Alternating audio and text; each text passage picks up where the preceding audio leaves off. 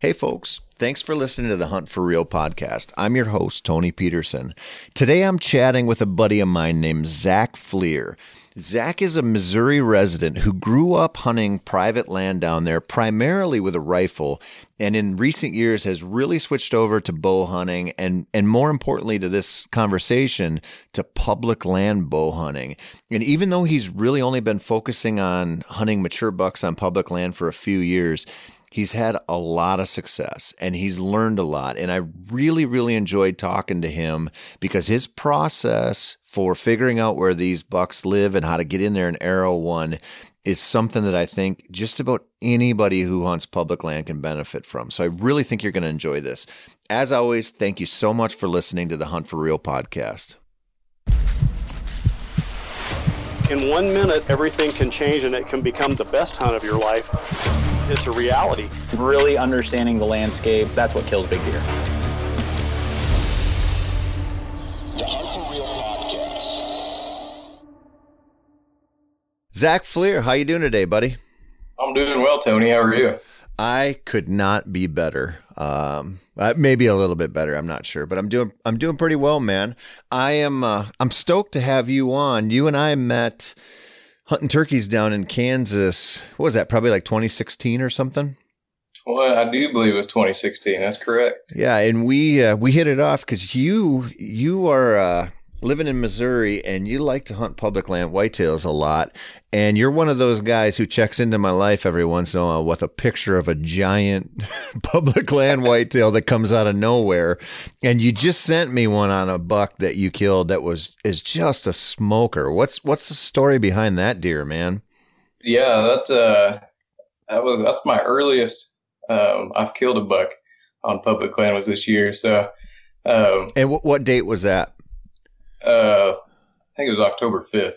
Okay. Uh, but uh, yeah, so I've been hunting, and I won't. I'll give you some credit. I won't give you all the credit.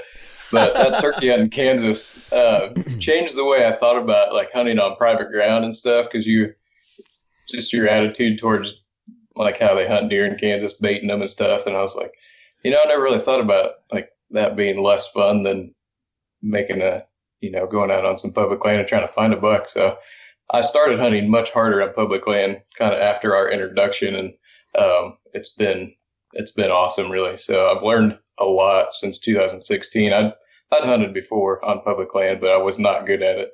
Um, so I I got better. But this year, um, we got a cold front, and so that morning I just headed out, and there's a really big ridge that runs uh, kind of between two oak flats and I have never seen a buck in this little section. It's probably 80 acres of national forest, but I knew there had to be one in there, and so I just set up on the downwind side of that ridge, and uh, under a nice white oak that was dropping acorns, and uh, there's always a lot of does that bed there. And uh, late morning, about the time I was giving up, like it's time to climb down, uh, peeked behind me, and he he was coming right along the edge of the ridge, and he walked literally right right to me. It was awesome, and then I made a terrible shot, but so it worked out. So you had no idea that deer was in there. I had no idea that buck was in there. I have been uh, scouting another piece of, of public land um, that's very visible from the road, and so that was where I spent a lot of time scouting. And I had not scouted this spot. So, so how did you end up there? Well, how, did you find it? Um, looking at looking at maps, um, looking at the terrain feature on Google Maps is my new favorite thing to do. And uh, the that little spot on the ridge, I dropped a pin there, ended up setting up in a tree, like almost exactly where I dropped that pin, just the way the three ridges funneled together. And I was like, there's got to be a deer crossing through there, and that's that's what he did. So that was my one of my proudest moments as a deer hunter. That deer actually did what I thought it would do. So, so what what was going on there? I mean, you're just you're just looking at public land within you know a certain distance of your house, and you come across that spot, and you see three ridges coming together. What what else is going on there? What I mean, where's that deer coming from? You know, I, am so, assuming he was feeding somewhere, and you you kind of put that together. Yeah, there's a there's a ton of white oaks, and that's what they were hitting on that ridge. But there's an adjacent property um, that is it's like a research facility. Mm-hmm. Um, so they don't allow any hunting or anything there, and it's a pretty good chunk of property. It's a couple thousand acres. And so I know that deer go in there and are undisturbed. And then if you go a half mile the other direction, there's a river bottom that's got some crop fields in it. And so I knew they were traveling back and forth between there. And this the actual piece of public that I can hunt is only about 70 acres, but I everything just kind of lined up where those ridges came together. And it's like there's food on one side and there's a bunch of cover and bedding on the other side, and and that would be the spot that they were going to walk through if they're coming through. So that was Did, where where I set up. Did you know? Uh, did you know those oaks in there were going to be dropping? I did. I'd actually hunted in there about a week a week or so before, mm-hmm. and uh, saw several does move down that ridge where I, I actually had dropped the pin there and wanted to set up there, and then I was walking in in the dark and walked too far and walked past it, so I set up anyway and um, should have went back, but I didn't. But so uh, when I walked back out that day, um, just all the acorns on that little ridge, and there were some some beds scattered around in there, and so I was like, I know, I know there's going to be deer in here, and waited till we got that cold front and went back in. So, so there's there's a couple things that are impressive about that. You know, finding a spot on aerial photos or aerial photography is not as easy as we make it sound a lot of times. It can be, but most of the time, like you keep bringing up this point, like you dropped a pin and you set up almost exactly on that pin and ki- pin and killed. So often, like you said, you walked in there the first time, you walked right past it.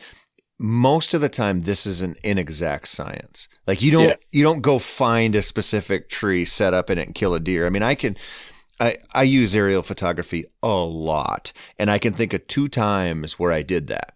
Where I and none, neither one was a big buck, but where I picked out a specific tree for some reason, went in there and it was actually good for a tree stand, hung a stand and killed a deer. I mean, it's it's so rare, and so when you say like that's satisfying, it is because most of the time that doesn't work out. Yeah, and you're right. That's uh, there's two times it's worked out, and they've both been in like huge chunks of timber where there's you know, you get a transition line between some cedar trees and then an oak flat. And then this spot, there was a kind of a line of cedars, and I was on the edge of it. But um, most of the time, I'm, um, I'll pick an area and go in and hunt the sign. Like you have to walk and find sign. But this time, I, like I, it just happened. I dropped that pin right there where there there was a big white oak dropping acorns, and right on that transition line on that side of that ridge, and that's that's where they were moving through. So, so, so in that scenario, was there were there a bunch of oaks in there dropping, or was that the tree? That seemed like there's a bunch of oaks in there, but it, for whatever reason, that seemed like it was the tree. There was um, just the ground was tore up underneath of it, and like I noticed when I walked out the first time I hunted in that area, like that was the spot, and so I yep. knew I had to get back in there. But yeah. You know, you talk about oaks a lot or apples or, you know, hard mass, soft mass, these kind of come and go food sources that are only available for a limited time. And we talk about them like they're all the same. Like, oh, white oaks, deer love white oaks, right? Like, mm-hmm. for some reason, some of those trees, the acorns, they're, they must taste better or they must there must intuitively be more uh, nutritional value to them or something because i've seen that before where you've got dozens of oak trees just just raining acorns down and for some reason there's one tree that's better than all the other ones and there's there's something the deer know that we don't know. Yeah i don't know what that is but yeah that that whole 70 acres is covered in white oaks but for whatever reason there was that biggest white oak on that little spot I was hunting, that's where they were eating. And yeah, like I said, I don't know if it's some nutritional value or they taste better. I have no idea, but that was you, where they wanted to be. So. Well, it, what makes me wonder there too, it, was there some kind of, you know, you said you were on a ridge. Is there some kind of, uh, you know, security benefit or where they can play the wind better to feed there? Is there something else going on where the landscape plays into them choosing that tree? Um, it was literally if they're walking, and I've seen this too. Like the bucks are always kind of walking on the downwind side of the biggest ridge. Yep. And so that funneled them. So that big ridge that runs north and south, there's these little ridges that run towards the west off of that, and that's where that tree was. So they're naturally probably funneling through there anyway. Yep. And that just happened to be the tree that they stopped at for the most. But So there was a, a lot of things working together in that little spot. But yeah, yeah. I mean, he's got good food. He's got good cover. He can play the wind on how he wants to travel, and that, you know, you it, if you didn't know the timing of that kill, and and I heard you tell that story, most people would assume it was later in the season, and that whole ridge traveling thing. You know, I grew up in southeastern Minnesota hunting bluff country, um, you know, basically hunting the county across the river from Buffalo County. And so real river bluffs. Um, and what I found so often, which, you, know, you kind of find it during the rut where you're like, oh, they cruise this way because the wind is blowing across or however they can scent check that ridge and travel on it. And then the more time you spend, you realize, no, this is just how they always travel. There, yeah. There's certain ways they'll cross a ridge or travel lengthwise on a ridge. And so much of it is related to how the wind plays. And they've got those situations where, you know, they can see what's ahead of them. They can smell what's to the side of them. They can pitch off that ridge and get out of danger in a heartbeat. And they're using the terrain in a way that it's it's easy to not give them credit for because you don't see them do it enough. But when you when you watch them do it, you go, "This dude's got it figured out." Yeah, yeah, they do. I, that light bulb went off for me last year. I was like, I, well, for several years I was really terrible at hunting public ground, but uh, the last couple I've, I've gotten a lot better, and um, that light bulb really went off last year. Like the spots where I was consistently seeing some more mature deer, like they're all. I always hunted ridge tops for the longest time and would never see the mature deer because they were always off to the side of the ridge downwind, and I. Yep I, for whatever reason, the light bulb never went off until a little bit last year, and so now I don't. I'm not hunting ridge tops anymore. I slide off downwind side, and like the last two years, it's worked out awesome. They come right in range, but yeah, that's what they do all the time, and it is pretty amazing that that's even when, where they bed on the points of the ridge where the wind's blowing over their back, and then you get thermals that makes it swirl. Yeah. I had one one buck I I couldn't actually even hunt him because of where he bedded. You can't come below him because your thermals are rising in the mornings, and then the wind is usually at his back coming off the top of the ridge. So there's no way to get to him, and uh, that's it's frustrating. But I, I learned on how smart they actually are. Like it's not just kind of random what they do. So no, it's uh, it starts to feel when you when you're digging into whitetails and that kind of terrain where you got a lot of hills and a lot of drop offs and stuff, you realize it's it feels a lot more elk like how they're yeah. using it, how the benches and in the travel routes. And, you know, like if, if you hunt mule deer, you get to watch them bed a lot, you know, depending on where you're at. And you see mm-hmm. them choose spots and you go, okay, well, I, I can see why that buck chose to bed there. Like he can see everything coming up below him, you know, the wind blowing over or however it shakes out. But we don't see that with whitetails very often. So we don't, it, it, I think it doesn't factor into our decisions for an ambush site as much because we're just not exposed to how much they're using the terrain you know not only travel but how the wind works on it and where they bed and how danger can't really approach them and it's it's a huge it's a revelation when you kind of start to figure it out. And like you said about that buck that you couldn't hunt that sucks. But you also found a spot where you can back off on the edge of that ridge and that buck who's naturally just going to play the downwind side of that ridge walking walking up and down and whatever you get past that your wind's blowing out over nothing he thinks he's safe and that's that's the most killable buck is a buck that's in in good type of cover where he's not out in the open he's not exposed and he believes he's got every travel advantage there is. Mm-hmm. yeah and that's uh something I didn't do well last year with was hunting mornings and the bedding areas for bucks.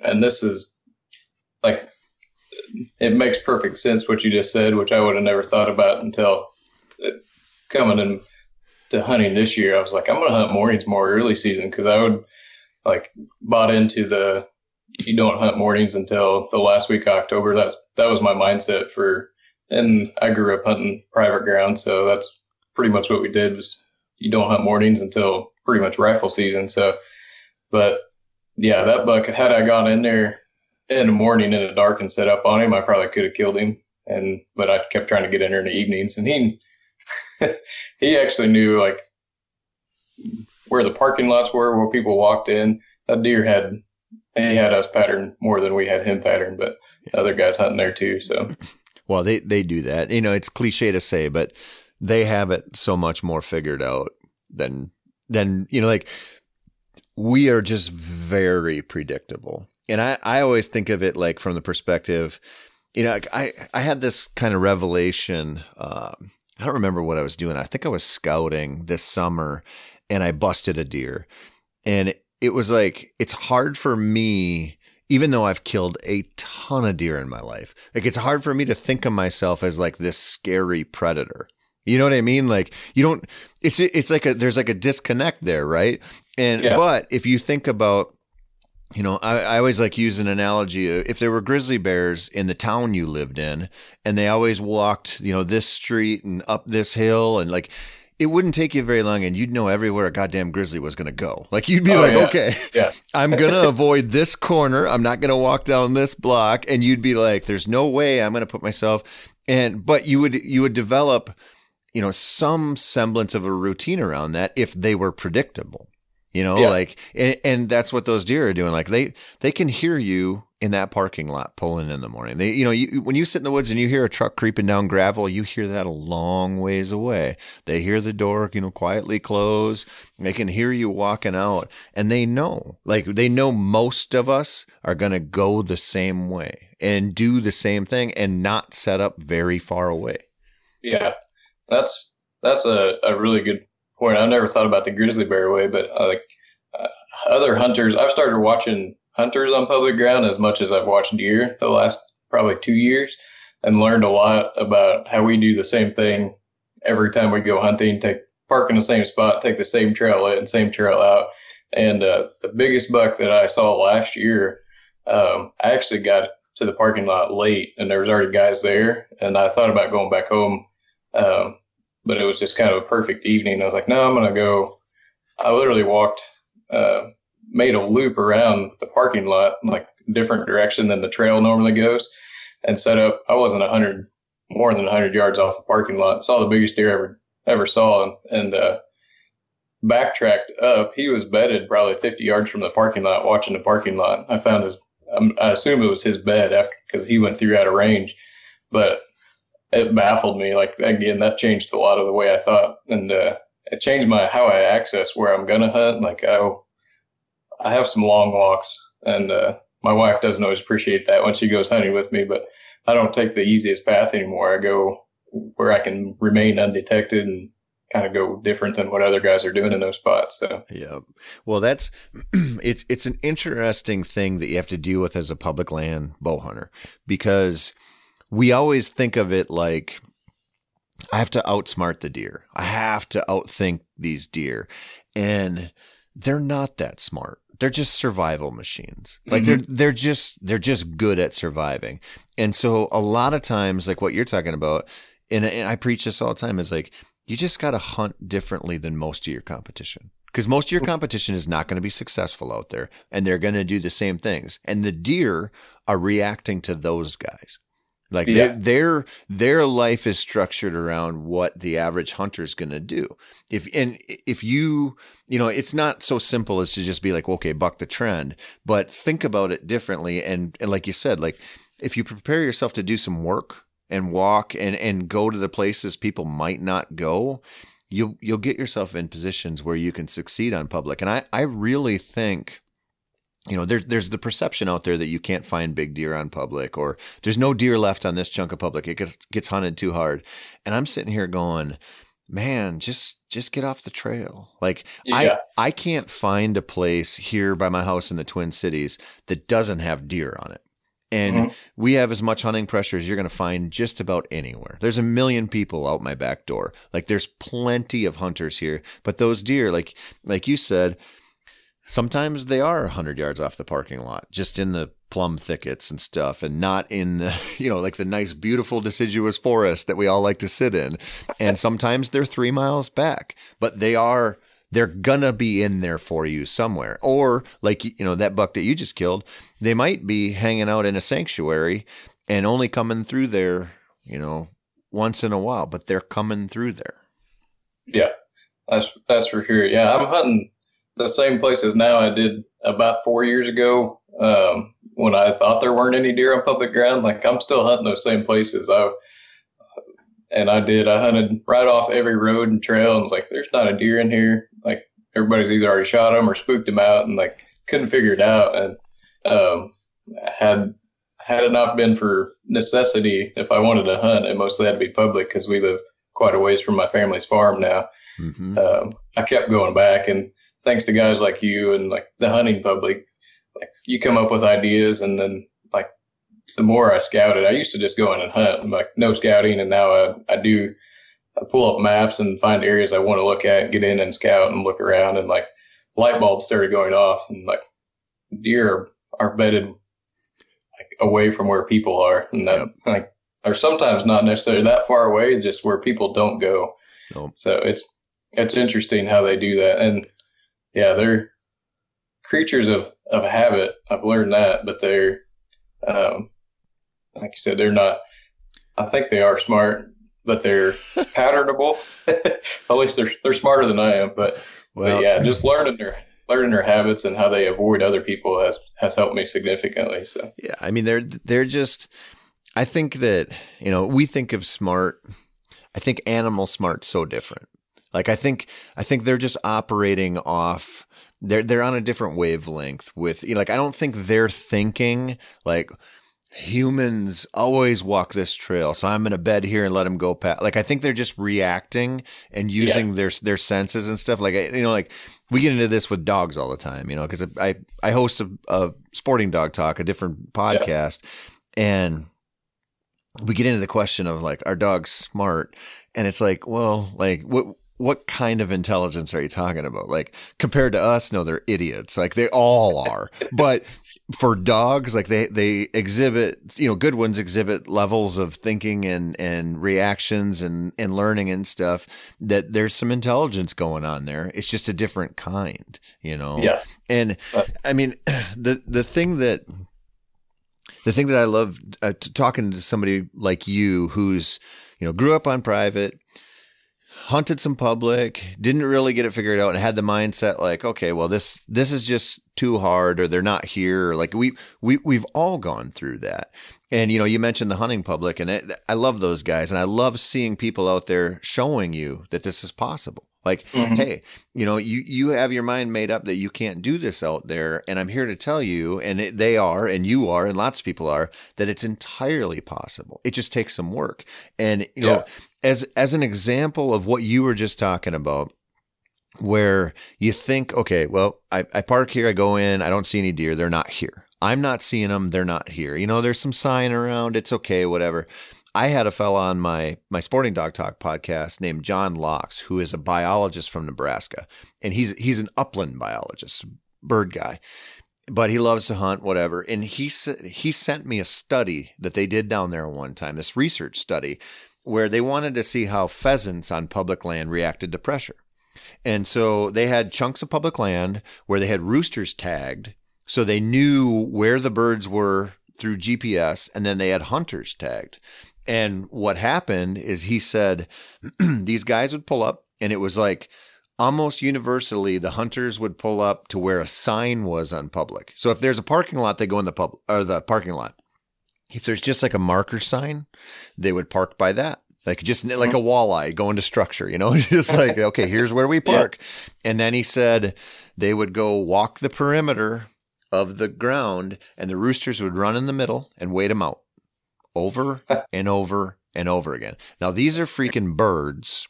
These are Chinese birds that didn't even evolve here. Like we brought them over and they've adapted to this landscape. And these dumb little three pound birds have figured out the hunters and the dogs that are trying to kill me every day from, you know, mid October to January or whenever. They come in, they all follow the same route, and we as birds just hot foot it right in the middle of the cover, wait for them to go past.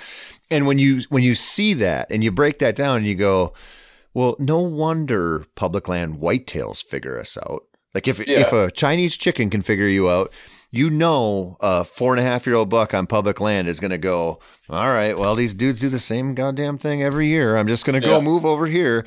And it takes that, it takes a willingness to do something different like you've done to go find them. Yeah.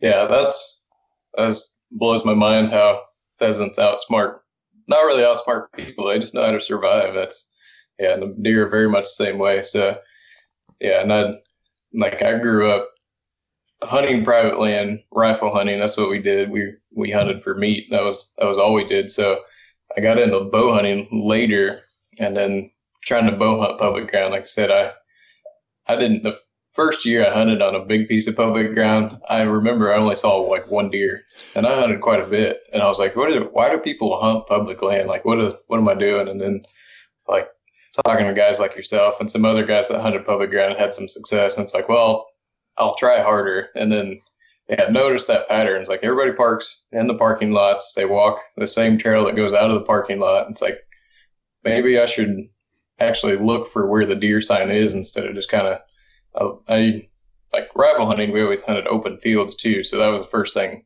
as a bow hunter on public you do is you hunt a field, try to see where the deer come out, or they they don't come out because they know that's where everybody's at. yep.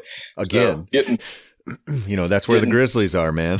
yeah, yeah. Getting back into cover, finding where they're they're bedding and where they move in daylight hours. That was kind of all all new to me before I started hunting public ground. So yeah, I mean it's it really is a matter. I mean, I'm glad you brought that up about the rifle hunting thing. Um, you know, I didn't I didn't grow up rifle hunting. I didn't pick up a rifle to hunt until I'd been hunting for probably 12 or 14 years. Just never I was always a bow hunter. And I still don't. I might pick up a rifle once every 4 or 5 years. I muzzleloader hunt once in a while, but that was one thing, you know, for me bow hunting I never had tons of success on field edges, even private farms, because I always had other hunters in there, and so I was always kind of a staging area guy. Like I'm, mm-hmm. I'm always off of the the food sources and the thicker stuff, and I always brought that with me when I rifle hunted because I didn't, you know, like I didn't know any better. Like I, I, didn't know you were supposed to sit on the you know power line so you could shoot 300 yards in every direction. but that's what that's what people do. And bow hunters, you know, it's very common in the in the gun hunting world to do that. But it's also common for bow hunters. Like we want to see. Like we want to take the easiest path to the place we can see the best. Because like you said, oh, we'll see one, we'll call it in, we'll do whatever. The problem is, is you go out on public land, sit on a field, and you know, down in Missouri, the public land I've hunted down there is pretty beautiful. I mean, it's like comparable to Iowa looking, you know, food plots and fields, and it, it looks dreamy.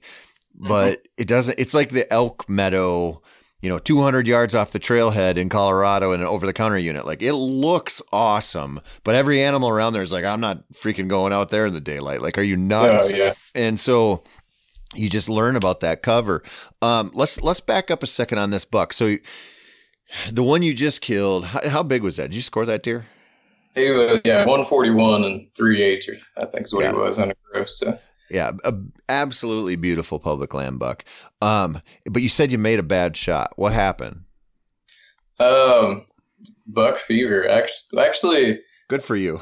I feel yeah for admitting I that. Not, I have not overcome that yet. I get nervous, and uh, unless it happens fast, like if it's in hunting timber, like I can't shoot very far anyway. So, like if they come in fast, I'm usually pretty good. But I watched him walk all the way up to me and actually, I mean, like 10, 11 yards is where I shot him, and should have been a chip shot. But usually, the closer they get, the less I actually focus on what I'm shooting at, which is just terrible on my part, I know. But so I just shot him. I hit him low, and I got a little bit lucky and clipped his heart and a lot of veins and arteries in that off shoulder. But um, he still went. He went about 250 yards, but he made it down the biggest bluff he could find before he he laid down. So it was a it was a, a quarter them up and pack them out kind of deal. I, I wasn't dragging that deer out of there. So yeah, but you got him, and it, you know, I'll tell you what, man. We we get a lot of correspondence through this podcast, and the most popular thing that any guest can say is I got buck fever and I screwed up. and I did a whole episode on it. I had Randy Ulmer on here uh, talking about buck fever and you know, I've, I've shared my stories a million times about how how much I've dealt with it, and what you said there about watching them come in for a long time versus the the you know buck that runs in quick and you make the snapshot and you're over. There's a thing that happens. This this happens with wing shooting too. Um, where there's like a, a certain experience level that you have to get to before you transition from wanting that quick encounter to being super happy with that let them walk in and take time thing. And I feel like personally, I've I really only crossed over that like in the last couple of years where I used to be that way too. I'm like, give me that chasing buck that comes in. I don't have to see him. I don't have to think about it till he's like right here and I shoot and he runs out of my life and hopefully everything goes well because of that. If I had to sit there and watch him work in and work scrapes and, you know, scratch his back and itch his butt and do all kinds of stuff, by the time he got to me, it was like, there's no way, you know, like I, I'm going to screw this up. And like, you know, you talk about shooting that buck at 10, 11 yards, like, you know, people are going to listen to this and be like, how do you, how do you screw up a 10 yard shot? everybody who's done this stuff has screwed up 10 yard shots. If you if you say you haven't, uh, you just haven't done this enough, I'm guessing. Yeah. You either haven't hunted a lot or you're you're lying about it. But yeah, I'm and I used to do the same way watching guys hunt on TV, you know, 20 yard shots and they they don't make a good shot. It's like you guys are professionals. You should know how to shoot deer. But in in the moment, like I don't know, your mind just kind of goes blank and um, yeah, and that deer just just watching him walk in and like he had some big old long main beams that that still sticks in my mind just watching those beams and I had to make myself quit looking at him as he's walking in and he's just so relaxed too and I was I almost I don't know why him being so relaxed made me more nervous but it did and, and uh, he stopped on his own like right there and I just I I tend to shoot um, the last two years on on big bigger bucks, I tend to shoot low, and I think it's just I get excited and I'm watching the arrow and and not following through with shots and stuff. But but uh, I got got lucky. So are you shooting a multi pin sight? I'm shooting a single pin sight, and I think I'm actually will probably go back to a multi pin sight uh, just because I find myself jacking around my single pin sight way too much. Do you? Is it a vertical pin? It is a vertical pin. Do you come up? Do you come up on your target or down? Uh, I usually come up on my target, and I usually when I hit my target, it, like I naturally want to pull my arm back down. It's a, I mean, it's really just kind of target panic. But shooting yep. at a foam target all day, it doesn't bother me. But you put antlers and fur on something, I have trouble. So, I, my my shot sequence, I come down so I, I, shoot single pin mostly, single pin vertical sight. I shoot a lot of HHA and black gold. But my problem when uh, when I was like really buck fever to the max was I come down and I'd get deer in my sight pin and I'd sh- or in my sight window and I'd shoot. And so yeah. that's why I ask when you say you come up, what you're doing probably you get fur and hide and everything in there and you're shooting before you settle. And I had to I had to do a lot of things, but what I started doing was like trying to draw on target. You know what I mean? Like not do yeah. not to come up, not to come down. Because I noticed, like when, when I'm talking about rifle hunting or muzzleloader hunting, I would do the same thing with a rifle scope, where I would come down and I'd get deer in my scope and I'd shoot and shoot right over them, and then they'd run and I'd shoot them running, but I couldn't hit them standing. and it it like I know it, yeah, dude, it just dumb. Like because what it did, you know, I've I've shot a ton of wing shooting, upland ducks, all kinds of stuff, and what I think it does for me, you know, I've done it on antelope with a rifle where I've missed them standing and then I've hit antelope running full bore. And all it does is it takes me out of the equation and you just go into this instinctive mode. And for mm-hmm. bow hunting, but you don't want that. Like I don't I want to be in control. And for bow hunting, I had to like kind of reinvent how I draw. So now, unless I'm drawing like way ahead of time for them, you know, if they're if they're going to work in or something, I really had to work on that on a target where I'm like, okay, I'm holding out, I'm holding like relatively close to where I think I got to be and just do the straight draw back like you'd want to do anyway. And mm-hmm. I didn't have such an exaggerated come down motion and it it, it helped me. Yeah. I've, I've practiced that way and uh like even practice the whole like going through steps in my head, to anchor and pick a spot. And but in that moment, like uh, I didn't remember anything. Like I don't even remember pulling the trigger on the release. It just like deer was in the sight picture and it went off, and I was like, I just shot that one. like it just happened. So that I, uh, it, it sucks to know your brain can sabotage you. yes, it does. Yeah, I read that somewhere else too, where they say don't don't take your brain out of your shot sequence, but I've not mastered that. But it, it, dude, it's hard, man. You know, one thing that I do, and I, I talk about this a lot, is I start to think of deer, the deer that I want to kill as as like 3D targets, and like in my head, I'm like. I wouldn't, I would never miss a 3D target at this shot. Like if you put it there, it would be like so easy. It's dumb, right? If you put a 3D mm-hmm. target out there at 10 yards, how many times do you think you're going to miss it? or how many times do you think you're going to hit it way low? Yeah, right. and so like in my head, I have to do that, but I'm in a, I'm in a different place now where I still get buck fever bad and I still screw up shots, but not, not the way I was even, you know, 10 years ago, I was horrible. Five years ago, you know, better, but it's like a, you, will I don't think if you're doing the public land thing and you're working your ass off and you're out there getting after it, I don't know if you could ever possibly get over it. And I don't know if you'd want to. And I think you just get to a place where you get a little more comfortable in that moment and you go, okay, I'm not, I've been here, I've done this, I'm not screwing this up. He's, when he, you know, like I always equate it to, you know, you, you turkey hunt and if you're out there with your 12 gauge, you know, you got your three and a half inch 12 gauge and it's loaded with fives and that bird struts in and he crosses like that 40 yard mark and in your head you're like well this, this is not going to end well for you brother. Like you're not going to get out of this. Like i'm going to pepper you with five shot. I yeah. when you can like that confidence level of holding that turkey gun when he's strutting in if you can get somewhere near that with a bow where it's like oh he crosses that 30 yard mark 25 20 and you're like well this is going to be bad for you dude. Unless something really okay. changes but it's a hard place to get to.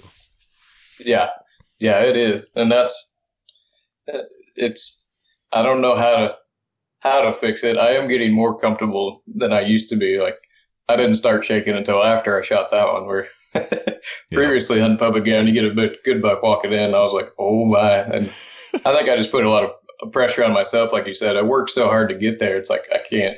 Used to go in with the mindset like I can't screw this up. Where instead of having that confidence, like oh yeah, you're you're going down now. But yeah, so just just shifting that mindset. But yeah, you, I mean, you don't want that to. You, you, when you get that opportunity, you really don't want to screw it up. You don't want to see that buck run away, because it might be another season before it happens again, or a buck of that caliber on public land. It might be three seasons or five seasons, or you know, depending on where you live, you might hunt for a decade and not see a 140 inch on public. That's a big deer. Yeah, yeah. And uh, talking to my neighbor, he's he said he's hunted the the same public ground around here for you know 15 20 years and he said that's as big a deer as he's ever seen on on public ground and i i know from just last, last several years they're they're out there they just they're not easy to come by but yeah i think you know i i don't know about this but i think there's like this perception, you know, like also, you know, we talked about there aren't any deer on public land or there aren't any deer, or all the bucks get shot off. I think there's a pretty like if you live in a good area, you know, you live in Missouri, like you live in a good deer area. Mm-hmm. I think that the the the quality of bucks on public land is probably f- like mirrors what you'd find on nearby private land, but just maybe not the density. And you know, I see that I talk about northern Wisconsin a lot. I was just over there hunting last weekend. I'm going over next weekend. And the hunting over there is the hardest I encounter anywhere. It's big wood stuff. It's no joke. It, it's I've never killed a big buck over there in ten years. I've seen some, and what I'm realizing as I as I, I get a little bit more dialed over there is, man, the, the the upper end is as good as I've seen anywhere. It's just there's not they're not like overabundant and man they are on their survival game in there. You know i mean they got they got freaking bears and bobcats and wolves and a ton of hunting pressure and it's just one of those deals where like they are there. You like you can like to say that you can't run into a 140 or you know i saw a buck two years ago off stand that i thought was 160 which is yeah. the biggest buck i saw all year was on public land in northern wisconsin like they they exist they are just so not easy to find which is why when they walk in on you you freaking fall apart yeah that's that's a lot of pressure yeah i would i would say i've actually uh, of course our family farm it's 150 acres and uh, it gets hunted hard. I mean, my whole family rifle hunts it. Uh, bow hunting, I usually have it to myself, but the last three, I'd say the last four years of bow hunting public ground, I've actually seen uh, more mature deer hunting public ground than I do on my farm, and I, that goes in the way I hunt it too. Our, on our farm, we have we have set stands, hunt the same places the majority of the time, and uh, definitely access the farm the same way every time. We had we had one deer that he died of EHD, but uh, that's been several years ago. But he had us pattern. We came in on the same road every time, and he bedded watching the road that we came in on. We never saw him in, at any time, but um, and then switching not a public land the last two years, like three or four years, just how many big deer that I've been able to see just by changing my mindset on like where to hunt and stuff like we talked about previously has honestly been like shocking to me because I would have never after my first couple of years of hunting public land when I didn't think there was any deer like the figuring things out and and seeing how many big deer are out there. And here in Missouri we have a, a really wide array of different types of habitat which is really fun too. Like I, I killed my buck in some really big hill country uh, but we have river bottoms here too They're flat and completely different style hunting. There's no oaks no nothing. Uh, there's some crops but uh, and some of those places that are bow hunting only, there are some giant deer, and you can during the summer like I'll have to send you pictures, but there's just absolute biggest deer like you'll see anywhere are down there on public ground, and but it's they know they know how it works though. You try to get in them out during the season, and they're impossible to find. But well, yeah, uh, I mean, do you so? I'm I'm always curious about this because I grew up hunting kind of a mix of private and public. Um, you know, we had, we had both spots, and you know, like the the private thing is, you know, sometimes it, I, I, we never had like land we owned, right? It was always permission based, and it still is mm-hmm. for the most part. And so, it was never like you you would never counting on keeping that like from year to year to year. You like you never knew might sell or you might just get booted off because the family wants to hunt or something. And so I'm always curious when somebody comes from the situation that you came from with private land in the family, you know, set your stands, hunt it the way you want, access it the way you want. I see people come from that scenario a lot. They try public land and they do not do very well. And it's like, it, oh, oh, and you know, it, it's because it's a different style of hunting for sure, but it's also like it's easy to get into that mentality. Like this isn't worth it. It's like it's way more work, and if you're if you're not making the right decisions, you're not seeing deer. So it's like why why would I do this? But if you keep pushing through like you did, and start to go like, man, this is there's got to be a way to do this. Then you start to find like, man, this public land is as good or better than some of the private I've hunted. It just forces me out of my comfort zone to do different things. Yeah. Yeah. And that, like I said, the first couple years I started hunting public land, like was super frustrating, not seeing deer. And like, I just went back to the farm and sit on a food plot and, you know, deer will come out.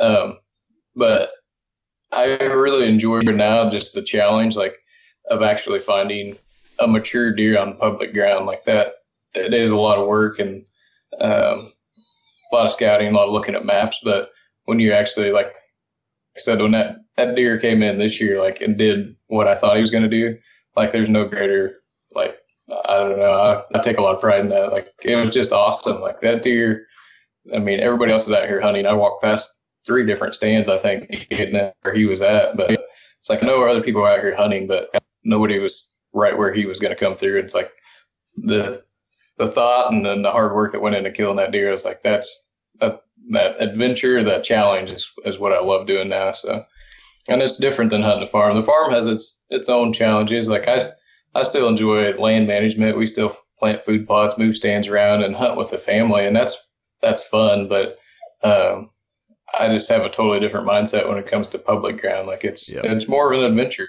But it is. It's you know, when I go over to Wisconsin, I, I own two little properties over there, and then my buddy has a cabin with some ground on it. So I have private places to hunt. I have a I have a property over there with a little food plot I put in there, and I, I don't hunt it very much because there's so much public land around there, and I kind of like, you know, this this is just personal, but I feel like when I go sit my little property with that food plot, like, okay, well, I'm now I'm just waiting for one to walk in. Like it just it's a different kind of hunt. It sort of like takes you out of the process. And sometimes I I don't mind hitting the easy button and just go sit in a stand I put up in the summer and you know what whatever like I, sometimes i don't want to carry a stand in and hang it and take it down every single night for weeks on end you know it's the same yeah. thing like you spend enough time in a freaking tent every fall where i'm like i don't mind staying in a hotel room once in a while or staying in a cabin or something but but i feel like what you're talking about and th- this is like a secret you can't know until you really get into it but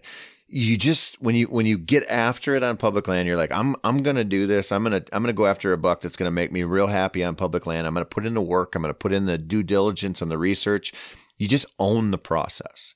And then mm-hmm. you know not and, and beyond that if you go out and you shoot an awesome deer like you did this year and then you got to pack that sucker out of a hole like you that that whole thing that deer means a lot yeah. just it's there's like a weight to it that's different. It's not just the fact that it's a 140 inch buck on public land, which is a freaking accomplishment, but it's like the whole thing. Like it, there's so there there's nothing that anybody could take away from you on that, and I, I just I love that. Yeah, yeah, hundred percent. It's just just awesome, and even um, I, I, got my buddy to come in and help me help me track him and haul him out, and uh, the the memories we have of, of going in there because he's like, why the heck would you not here and just trying to explain to him like what I was telling you about how all those factors kind of come together and why why I ended up where I was, and then then having him uh, he literally went off a bluff like he had to. I had the quarters on a pack frame, and he was carrying the head and pushing me up the hill in front of him. It was like those are memories that, like shooting a deer on the farm and driving the truck up to it. You, you don't have those memories, and uh, it, it's just yeah, a lot of fun it's a different process, man. And you know, that's that's one of the things I get like uh too too defensive over sometimes when people uh, especially western hunters, they'll talk about whitetail hunting like it's a you know, it's a cakewalk where you don't burn a calorie ever and it, you know, sit over a food plot and assassinate a deer that's been on your hit list. And a hundred percent that stuff exists. But like, it's the same thing if I was like, oh, all elk hunting is going to sit on a meadow and you call in six different bulls and you finally shoot a seven by seven, or you go sit on an alfalfa field and shoot a seven by seven as he follows cows out. And they'd be like, that is not elk hunting. That's TV. Yeah. Like, okay. like, yeah. there's a, there's a spectrum, guys. And you can have a whitetail hunt where you really literally don't burn a calorie and you kill something, or you can have a whitetail hunt that you have an entire year or multiple years invested in one opportunity and then you kill them. And even that doesn't go all that smoothly. And there's a lot of work in it. Yeah.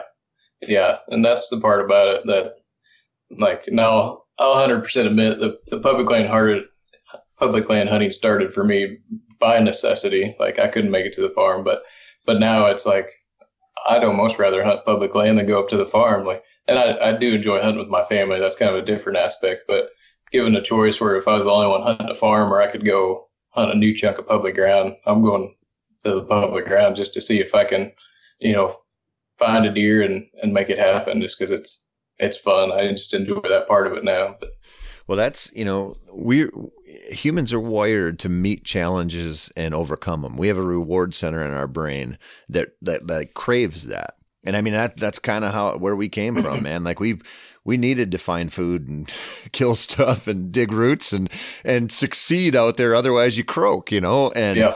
I, I we still possess that, and I think that you know, people, I've had a lot of people say, oh, you just hunt public land because it's like a badge of pride or, you know, like you want to be able to brag that you did it the hardest way. And like, yeah, there's, there's like an ego part of it for sure. Like, I, you know, like I said, you, you're not going to take anything away from the way I hunt. Like, go ahead, try. Like, it's not going to yeah. work. But there is also that thing you just get hooked on is like, man, that it, it is so rewarding to do it right. And when you get to the headspace you're talking about where you're like, hey, you know, I could go hunt this private farm or I could go hunt public. I'm going to go where I enjoy it the most, where I get the most satisfaction out of it. And that's like, that point can't be overstated. Like, Yeah. you know, if if going and sitting on a feeder in Texas and shooting a deer is make is the next closest thing to dying and going to heaven for you, go do that. I Yeah. I don't do what makes you happy, but if you're sitting there and you're not that happy with your hunting, because this is supposed to be fun, like it's supposed to be. There's work tied to it, but it's like it's supposed to be this experience that we enjoy and we get something out of it, kill or no kill. If Yeah. you're not getting that, shake it up. Like do Yeah. something different.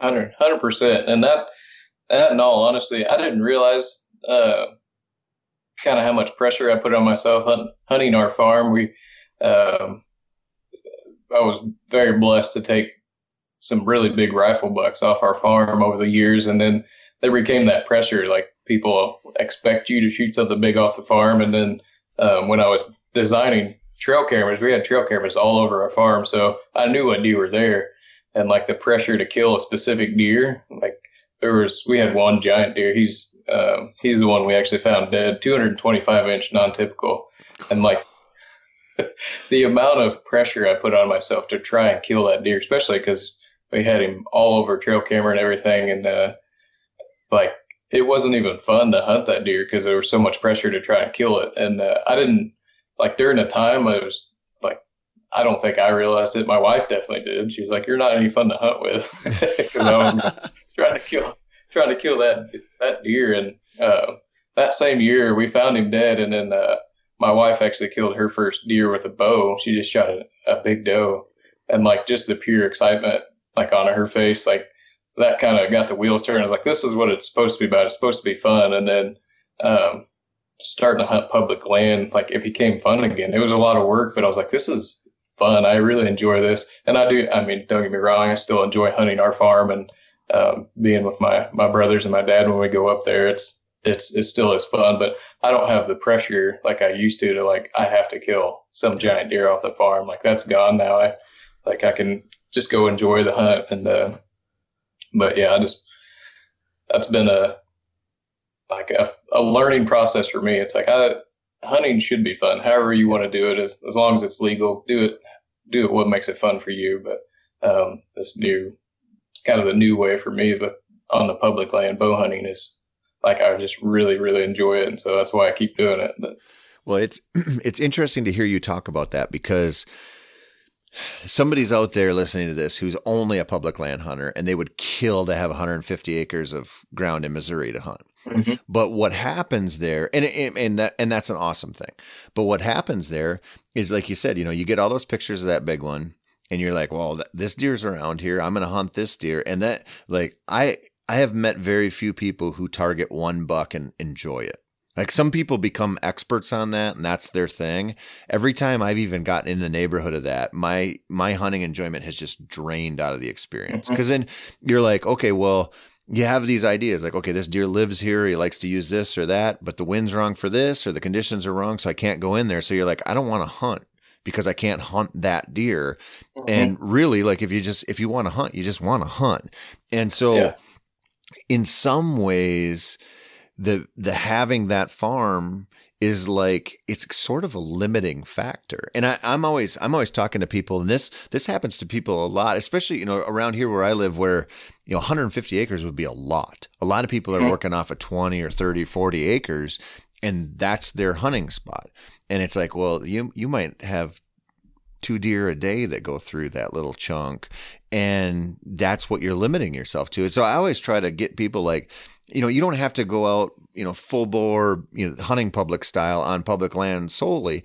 But if you're if you're just sitting on a little chunk of family ground or, you know, your neighbor lets you hunt there 25 acres or something, eh, the more options you have to go sit, the better. And so Yeah. I, I think, and I think we're seeing that in in the general hunting public where they're going, uh, they're, uh, you know, there's a lot of guys out there killing good bucks on public land and seem to be having a lot of fun.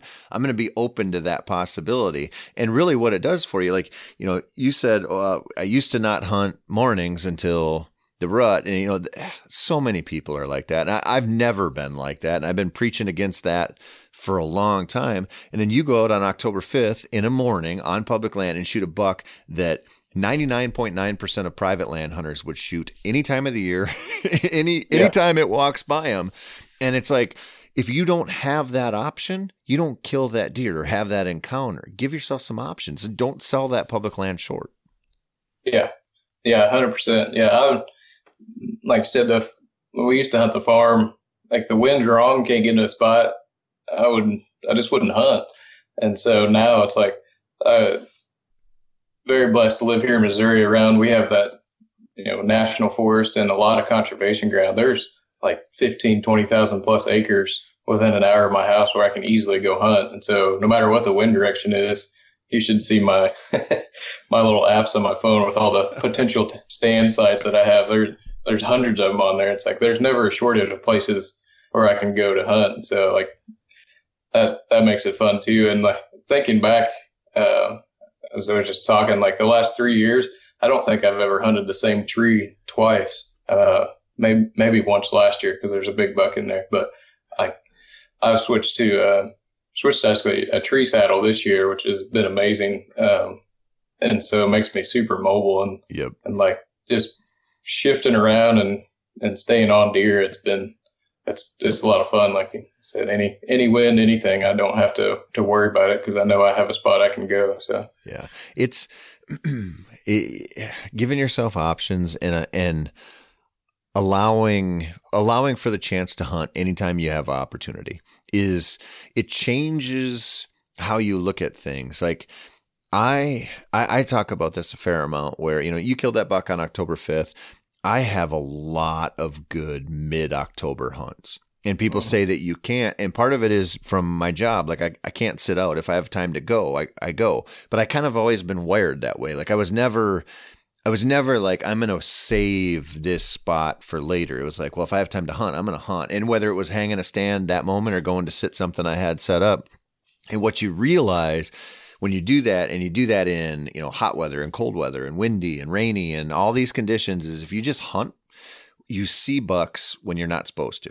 And you yeah. kill bucks when you're not supposed to and where you're not supposed to. And you know, that that brings us full circle back to, you know, the parking lot bucks you're talking about. Like, man, I've I've killed some deer in the last few years. I killed a buck in Oklahoma last year that I could see my truck through the trees like 150 yards away. I, you know, I've killed big ones really close to public parking areas and some of them, you know, way in. And it's just like, man, when you start doing this stuff and you hunt when you're not supposed to and you stop listening to the white noise of all these experts who live on premier ground in southern Iowa and they tell you when you should hunt and you just go hunt, you realize like, holy cow, there's a whole world out here going on where these bucks are moving every day and they're out here and there's so many opportunities to have an enjoyable sit if you just yeah. go do it. Yeah, hundred percent. Yeah, I definitely used to used to be very in tune with all the white noise, and that was kind of how how we hunted. He didn't hunt October. There's October lull, and I I didn't know where your bucks went, but I just knew you couldn't find them during October because that's what everybody said on TV. And like, and now, now the last two years I've just uh, I've seen a lot of a lot of deer in October and a lot of mature deer, and then um, actually, that, that, that parking lot buck last year, um, I don't know if it was the same buck, but I hunted that spot uh, mid October, not far from a parking lot, and uh, one of the biggest frame deer I've ever seen. And I, I actually got a shot at him, and uh, it was it was probably a low point for for me as deer hunter, but I hit him, and uh, it was it looked like a liver shot, and so I was I was like, that's okay. He's we're, we're gonna we're gonna find him. Um, I was hunting. It's, it's a really random spot, but the deer used it. It's a big ditch that goes down to a, a river, and right off the parking lot, nobody hunted it. So I, I hunted it once actually.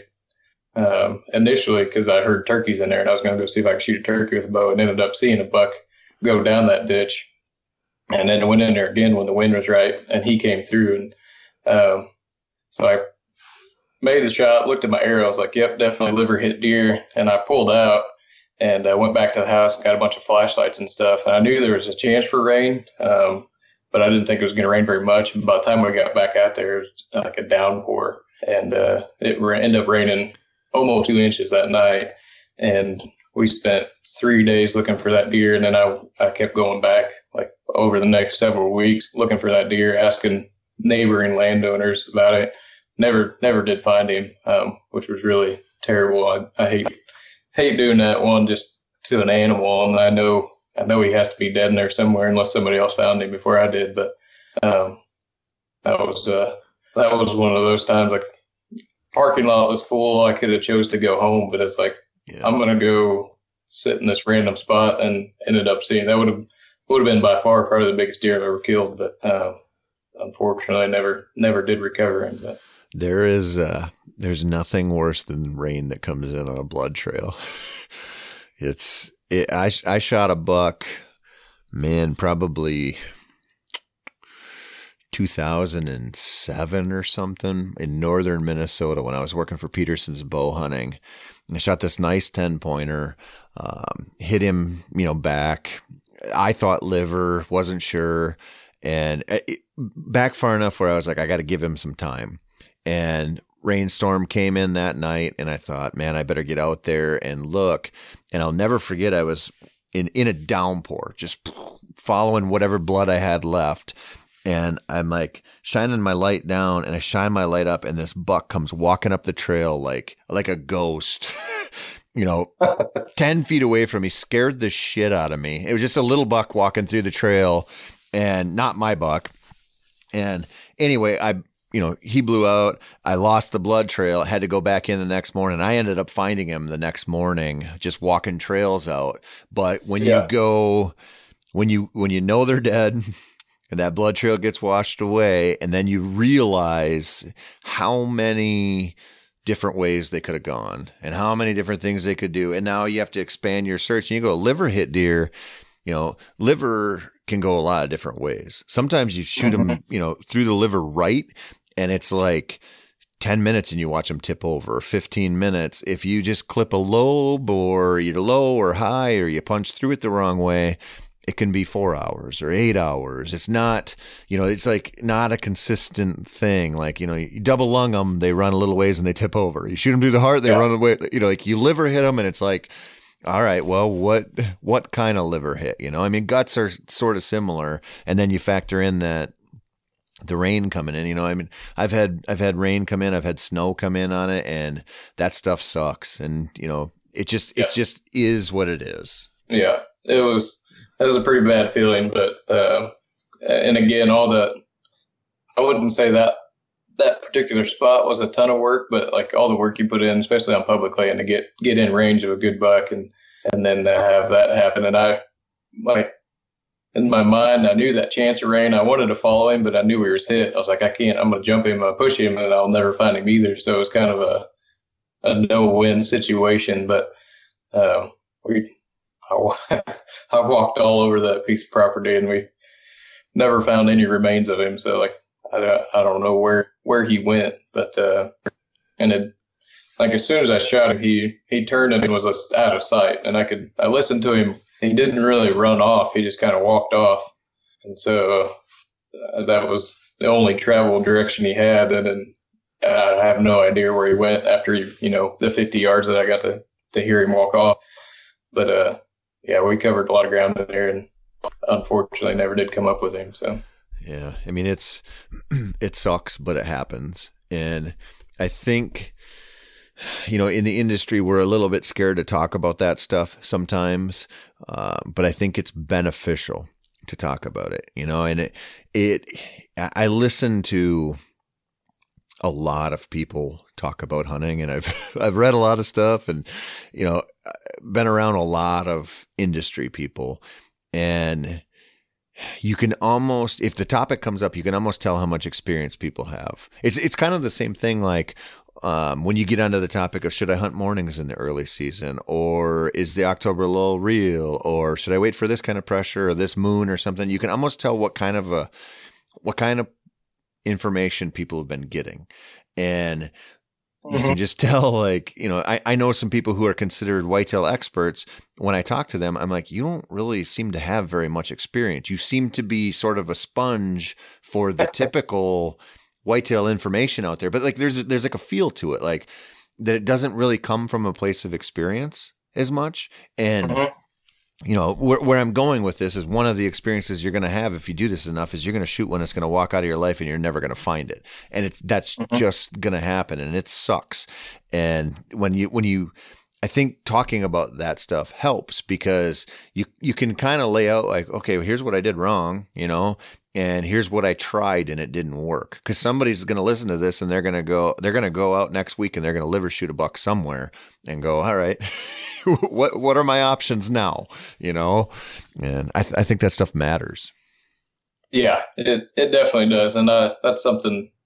Yeah, I probably would have would have used to never talk about, but it it does happen when you're out there. And like you said, if you're if you have enough hunting experience, you hunt enough, it, it unfortunately will happen with a bow hunt. Even gun hunting, you lose some deer, but um, it's kind of part of it. You never you hope it never happens, but unfortunately it does. So.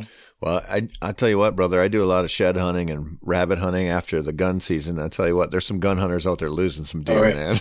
like, yeah, you know, where where I grew up in in southern Minnesota, one of the one of the primary you know hunting methods is driving deer, and man, it, it's it got better when we got antler point restrictions down there, and people had to think about their target. It it seemed to go down a little bit, but before that, you know, I could just count on when I would go shed hunting or go rabbit hunting, I'd find dead bucks, lots of them. And there were yep. times where I would go out on a you know, uh, a rabbit hunt, uh, you know, especially if you're rabbit hunting, you're kind of in the places those bucks are going to go hole up in. And man, there were times where I'd go out and find like four of them, you know, and you could see if it was close enough to the gun season, you could see they caught a slug in the guts or whatever. And, you know, so it, it, it happens to everybody. It just, if you're going to yeah. hunt, it's going to happen. And so it, it's a good thing to hear about. And, you know, the, the decisions made on a, you know, for recovery, it's so there's so many variables involved. And so the more you know the more experience you get the better you get at it. And the more you can hear from people who have lots of experience i think the better you can get at it. Yeah for sure. And with with that deer um like i knew i knew immediately when i hit him i was like i know that's liver. Like i know i got to give him time. Uh, but there's also like i knew there was a chance of rain. I didn't realize how quickly it was going to get there. So i'm I'm fighting myself. I'm like, I need to follow up, but if I bump him, like, who knows where he's going to go? But if it rains on it, like, then I'm just searching for a body. Um, and I, I called three or four people that night that are are trusted trusted deer hunters and asking them their opinion, and two of them said, like, just wait it out and and search for the body in the morning. And one guy's like, you should I probably see where the blood trail goes. So we like I did go back and I, only made it 50 yards and it was just pouring down rain and there was no blood left to follow. So I was like, well, I'm not just going to wander around in the dark. So got out of there. But, yeah. but yeah, that was, that was just a tough situation. But yeah, grid, grid searching is best conducted in the daylight. yes, it is. if, if you're listening to this and there's one takeaway from this, take that. Yes. don't don't grid search for a body at night. It's a no. it's a, it's a bad idea. Um, no. So You've got uh, got one tag filled. You can't use another bow tag till rifle season down there, right? That's you correct. Can't, you can't fill another buck tag, right? Yeah. So I can uh, in Missouri you can only fill one antler tag. Uh, so you get two archery uh, any deer tag, but you can only shoot one buck before our rifle season. And so then of course I can get a, a, a rifle buck tag, and I still got another tag for after rifle season. So so you still got I'll some be, you got some tags left to fill. You got a little one at home. Are you gonna are you gonna plan to skip out and go hunt another state like Nebraska or something? You know, I'm, this year probably not. My little Titus is only ten months old, so um, spending a lot of time with him, which it's been awesome. I can't wait till he gets to go with me. Then we'll be all over the place. But um, hanging out close to home for this year. But uh, I do want to want to sneak out next year to to do a Nebraska, South Dakota, something just uh, just to get out of out of Missouri. I love, actually, do really love hunting Missouri, um, and I'm quite content to to keep hunting here. My my goal is to someday to fill three tags, three buck tags, but uh, lofty goals. But uh, but yeah, that, that out of state adventure with with the knowledge that I've learned, like hunting public ground here, I I have confidence I could go somewhere else and find a deer too and and and have fun doing that. So for sure, yeah, it's leaving. I I could see it would be a little tough to leave your part in Missouri. I I've never deer hunted Missouri, but I've I've scouted a lot down there and I've turkey hunted public a lot. And it's one of those states where I'm always like, I just got to go plan this in and do it. And I haven't yet. But man, some of the stuff I've scouted down there and I've spent time turkey hunting, I'm like, this is, it is so nice. we are definitely blessed here. It's hard, it is hard to leave, uh, especially if I don't kill a buck early. Yep. It makes it really hard to, to go somewhere else and try to kill a buck because I know it's here. But like this year, it would have been nice to, to plan a trip somewhere. I wouldn't couldn't have known I would kill a deer early, but yeah. Well, when you got a little one at home, you know, changes your perspective on how much you should be gone, and it's uh, it's a it's a major game changer. Uh, man, we're we're just about out of time here. One one last thing. So think back to this buck that you just killed here in Missouri. What what's the one thing out of that entire experience that like surprised you the most that you feel like you took away something from it where it was like that whatever little bit you learned you're going to use forever? Um I I think it's hard to take away just just one, but uh, I think just trusting like looking at looking at the topo maps like I knew if any deer was cruising through there, like they were going to come through that area. And then a couple weeks before seeing that sign, like I knew deer were feeding under that white oak and just trusting it. You know, he sit there on a, and it was a morning, which I don't hunt that many mornings or didn't used to. Um, I don't know. I can't think of just one thing that would, that would stick out, but I think just, uh, I, I knew that morning was going to be a good morning uh, actually told my wife the night before, I was like, I'm going to kill something tomorrow. Like the confidence I had going into that morning and just, just went for it and, uh, hunted a good spot and it worked out. So, yeah, you called your shot. You pointed into the you pointed into the bleachers and you hit your home run. Um, man, so I know you're not super active on social media, but I really want you to say your Instagram handle um, so our listeners can find you. Uh, it is Ginger Ninja 21 yeah. Uh, and, and if you're just listening to this, Zach is a redhead, and I'll never, I'll never forget. It's, uh, when when we met on that uh, that Kansas turkey hunt, Brodie Swisher, fellow, actually Brodie Swisher and Darron McDougal we're yes. sitting there. They're both redheads. both. So all three of you have now been guests on Hunt for Real. But I walked up to the table. You three redheads are sitting there, and I was like, "Man, when did the circus get out? Where the hell did you guys come from?" Uh, all, but all good, dude. So people can check you out on Instagram there. Um, yeah. Zach, thank you so much for coming on and uh, sharing a little bit of your knowledge here on how you're uh, you're killing some big bucks on public land. I really appreciate it, buddy. Hey, I appreciate you having me on. Uh, just glad to do it. So it's good to catch up with you too. Awesome. Thanks, man. Yeah, thank you. Thank you so much for listening. I can't honestly put into words how much I appreciate anyone taking the time to check into the Hunt for Real podcast. If you like what you heard today, please subscribe so you can get the latest episodes each week as we drop them.